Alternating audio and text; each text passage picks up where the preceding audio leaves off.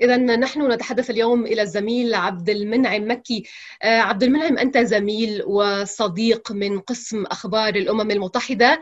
أنت أيضا من إقليم دارفور الواقع في غرب السودان الذي يودع حاليا البعثة الأممية الأفريقية المختلطة ينامد عبد المنعم نحن هنا لسنا بصدد الحديث عن يوناميد أو أو غيرها لكن نستضيفك في الواقع للحديث عن تجربتك عن حياة مواطن من هذا الإقليم تأثر بالأحداث التي عصفت بمكان نشأته وسكنه فأفقدته للأسف الغالي والرخيص. سأبدأ من طفولتك. كيف تصف الحياة في دارفور في هذه المرحلة؟ شكرا عزيزتي مي على الاستضافة. الحياة في دارفور كانت أقل ما توصف بأنها رائعة. يعمها السلام والاستقرار. وأنا نشأت طفلا سعيدا في عائلة كبيرة مكونة من ثلاثين أخا وأخت. الحياة كانت سهلة وجميلة ولم يعاني الناس من شظف العيش كما يحدث الآن. كان هم الناس الأول والأخير هو الإنتاج ولم يكن أحد ليتصور أن تؤول الأحوال إلى ما آلت إليه اليوم. طبعا هذا لا يعني أنه لم تكن هناك مشاكل. أبدا. كانت هناك بعض المشاكل المتمثلة في النزاعات بين الرعاة والمزارعين وخاصة في موسم الخريف. إضافة إلى مشاكل نهب الممتلكات والماشية التي كانت تحدث بين الفينة والأخرى. ولكن عزيزتي مي هذه المشاكل؟ كان يتم احتواؤها سريعا قبل أن تتطور. هذا بفضل النظام القائم في دارفور. هناك نظام محلي للإدارة يسمى بالإدارة الأهلية وهو نظام فريد موجود في دارفور منذ مئات السنين. وهو نظام مستمد من الأعراف والتقاليد المحلية للناس في دارفور. أنا والدي رحمه الله كان العمدة أو عمدة المنطقة والقاضي أيضا لقد كان رجلا حكيما يتمتع بطريقة ساحرة في حل المشكلات. وبالتالي فإن نظام الإدارة الأهلية في دارفور شكل عاملا أساسيا في الاستقرار الذي شهده الإقليم لمئات السنين. هل تعلمين مي أن دارفور كانت سلطنة قائمة بذاتها؟ لها سلاطينها ولها حدودها ونظامها الإداري وقد انتهت هذه السلطنة بمقتل السلطان علي دينار آخر سلاطين دارفور على يد المستعمر الإنجليزي في عام 1916 قرية الملم طبعا معروفة بأنها مسقط رأس السلطان علي دينار. فبعد وفاة الأمير زكريا والد السلطان علي دينار تزوج جدي الشيخ مكي جبريل من والدة السلطان علي دينار وقام جدي برعاية السلطان. في صغره وتربيته حتى كبر وصار سلطانا على دارفور. ولا تزال آثار قصر السلطان موجودة إلى اليوم في قريتنا الملم. نعم. بما أنك ذكرت القليل عن تاريخ دارفور كما نعلم أيضا أن تسمية أو اسم دارفور يأتي أو نسبة لقبيلة الفور وهو دار الفور. بالفعل كانت قبيلة كبيرة كما نعلم وسمي إقليم دارفور نسبة لهذه القبيلة. عبد المنعم في مرحلة ما من حياتك انتقلت مع أختك إلى الخرطوم لتكمل تعليمك الثانوي ولكنك عدت إلى دارفور. كنت هناك في فترة 2002 2003 إبان اندلاع النزاع. ما الذي تتذكره من هذه الحقبة الزمنية؟ نعم أود بهذه المناسبة لطالما أنت يعني ذكرت أختي أود بهذه المناسبة أن أرسل لها تحية خاصة.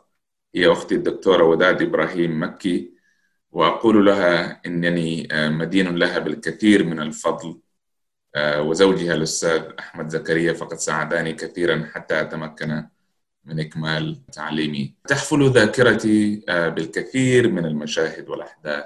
التي عاصرتها في دارفور. بداية الحرب في الإقليم كانت فترة قاسية. عشناها في الإقليم. فترة كان عنوانها الخوف والموت والدمار. ولم يكن أحد بمأمن من نيران البنادق. كان الناس على استعداد دائم إما للقتال أو الهروب. أنا أتذكر جيدا كل هذه التفاصيل منذ اللحظات الأولى لاندلاع الصراع. كنا نتابع بخوف بخوف كبير الحشود العسكرية من الأطراف من أطراف الصراع. أتذكر أن المدارس توقفت لفترات طويلة. فقد الناس مواشيهم ومصادر دخلهم وهرب الكثيرون منهم إلى مخيمات النزوح في المتاخمة للمدن الكبيرة سواء كانت مدينة نيالا أو مدينة الفاشر أو مدينة الجنينة. أو زالينجي أو المدن الأخرى. لقد تعكر المزاج العام للناس عزيزتي مي وساد اليأس وعدم اليقين. على سبيل المثال منطقة الملم هذه كان بها أكبر سوق أسبوعي للماشية في دارفور. استمر هذا السوق لعشرات السنوات وكان الناس يجتمعون فيه كل يوم سبت بغرض التجارة ولقاء الأحباب والأهل. فبالتالي لم يكن سوقا عاديا بل كان محفلا اجتماعيا وثقافيا. لقد كان محفلا يجسد التلاحم بين الناس بين الرعاة المزارعين التجار الذين يأتون إلى السوق. بمجرد اندلاع الحرب تفرق كل شيء. ما حدث لسوق الملم يجسد الحالة في دارفور بأكملها. بالنسبة لي يمثل تعبير رمزي لحالة الفراق التي حدثت للناس بعد أن كانوا مجتمعين. نعم كان لهذا النزاع بالضبط آثار مباشرة على حياتك الشخصية. عبد المنعم أخبرنا عنها أكثر. نعم أنا كغيري من الكثيرين في دارفور تأثرت بهذا النزاع سواء كان بصورة مباشرة أو غير مباشرة. بصورة مباشرة قتل الكثيرون من أهلي واختفى بعضهم. بدون أي أثر منذ 2003 لا نعلم أين ذهبوا. قتل عمي مع مجموعة من رجال القرية خلال هجوم شنته حركات مسلحة على قرية الملم. كان أبناء عمي في مدينة نيالا مدينة نيالا تبعد عن الملم بنحو 300 كيلومتر.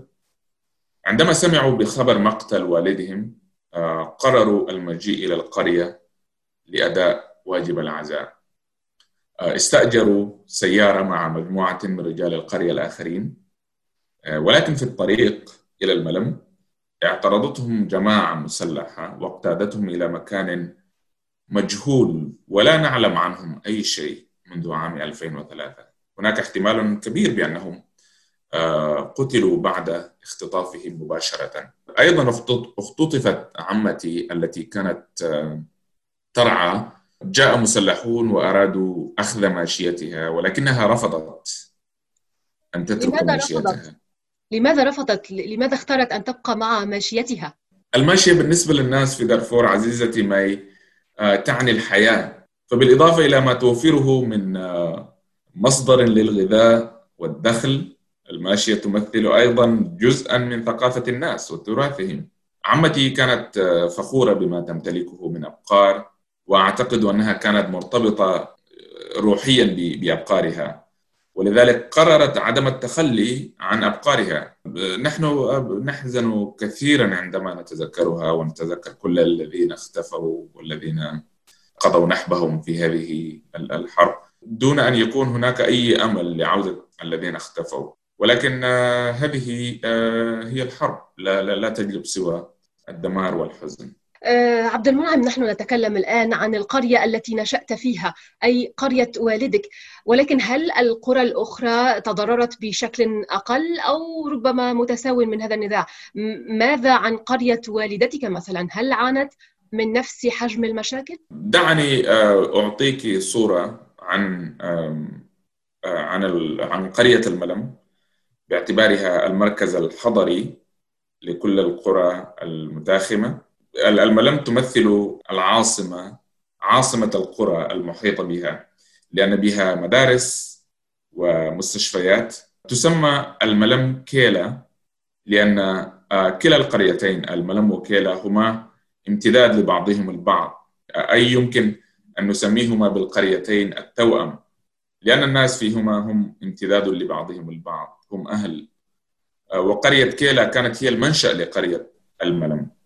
كل القرى المحيطة بالملم تأثرت بالحرب سواء بصورة مباشرة أو غير مباشرة. نزح غالبية سكان هذه القرى إلى إلى المخيمات مخيمات النزوح كما ذكرت في بداية هذا الحوار مخيمات النزوح في المتاخمة للمدن الكبيرة مثل مخيم كلمة في بالقرب من مدينة نيالا وكذلك معسكر أبشوك بالقرب من مدينة الفاشر.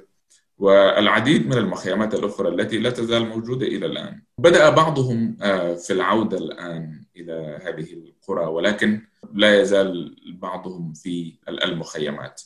أهل والدتي من قرية كيلا وكيلا هذه تعد واحدة من أكثر القرى تضررا من النزاع في دارفور لأنها شهدت مذبحة ارتكبتها الميليشيات الموالية للحكومة في عام 2003 ذات يوم هاجمتها كتائب الميليشيات وقد صمد أهلها كثيرا في الدفاع عن أنفسهم ولكن نسبة للفارق الكبير في الأعداد بين المهاجمين وأهل القرية لم يقوى أهل أهل القرية على الصمود أكثر من يوم واحد بعد نفاذ مخزونهم من السلاح. بعدها تمكنت الميليشيات من دخول القرية وقتل عدد كبير من الرجال يقارب عددهم أربعين شخص لأنهم رفضوا الاستسلام وفضلوا الموت دفاعا عن أنفسهم.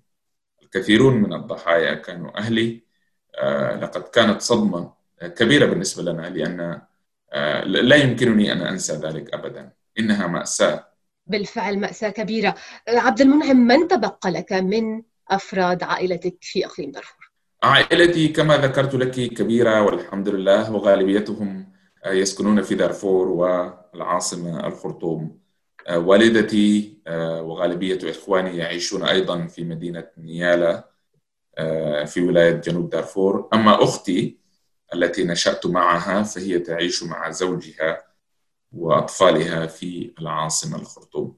أختي وداد مكي كما ذكرت لك أنا مدين لها بفضل كبير في مساعدتي منذ أن كنت صغيرا وقد أعانتني كثيرا حتى أكمل تعليمي. أخي مكي الذي يكبرني مباشرة موجود هنا في الولايات المتحدة ويعيش في ولاية تكساس مع أسرته الصغيرة.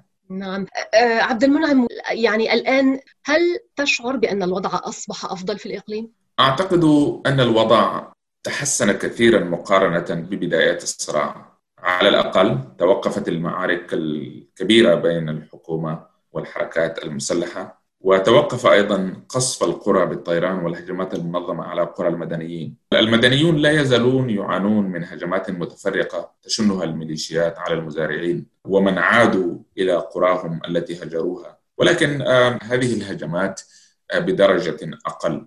المعاناة الآن تتمثل بشكل أساسي في التداعيات التي خلفتها الحرب الطويلة. الناس وبالذات النازحين يعانون في سبيل الحصول على لقمة العيش. دارفور منطقة غنية بإنسانها ومواردها. إنسان دارفور صامد ولديه قدرة كبيرة على النهوض والبناء. ما ينقص الناس في دارفور الآن هو الاستقرار. الناس بحاجة إلى الاستقرار.